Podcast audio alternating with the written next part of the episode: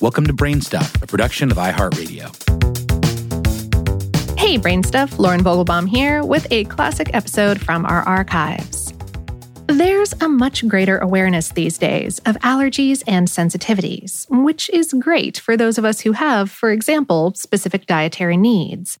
But of all the things that people avoid to keep themselves feeling okay, our question of the day is Can people be allergic to water? Hey, Brain Stuff, Lauren Vogelbaum here. When Alexandra Allen was 12 years old, she did what most kids do when they're on a family vacation. She went for a swim in the hotel pool. Unlike most kids, though, Alexandra had a severe reaction to her swim. Her skin broke out in angry, itchy welts just a few short hours after leaving the water. What began as an ordinary summer day ended in the eventual diagnosis that would change Allen's life.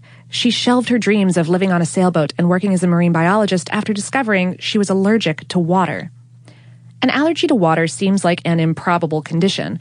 After all, water is a chief chemical component in the human body, accounting for at least 60% of the average person's weight.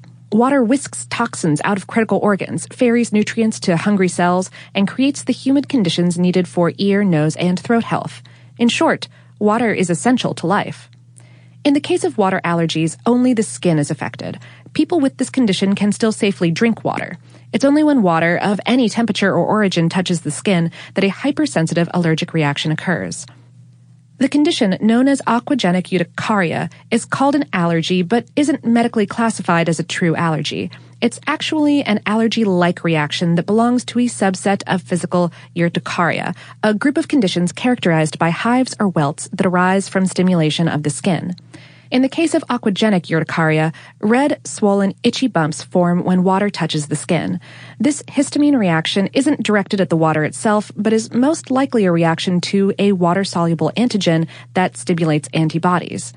Any type of water, distilled, tap, or rain, will cause an outbreak almost immediately and can make bathing or getting caught outside in a rainstorm a torturous proposition.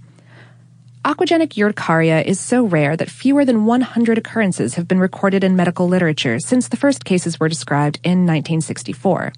It affects women more than men and most often begins during puberty.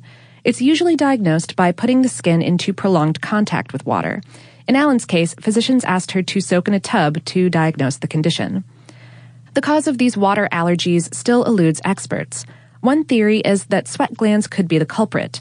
It's possible that sweat glands in certain people produce a toxin that leads to an allergic reaction with water. While researchers remain unsure of the root cause of the condition, most cases can be treated with antihistamines and controlled by avoiding contact with water as much as possible.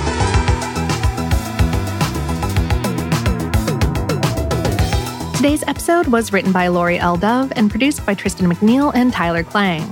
For more on this and lots of other sensitive topics, visit howstuffworks.com. Brainstuff is production of iHeartRadio. For more podcasts from iHeartRadio, visit the iHeartRadio app, Apple Podcasts, or wherever you listen to your favorite shows.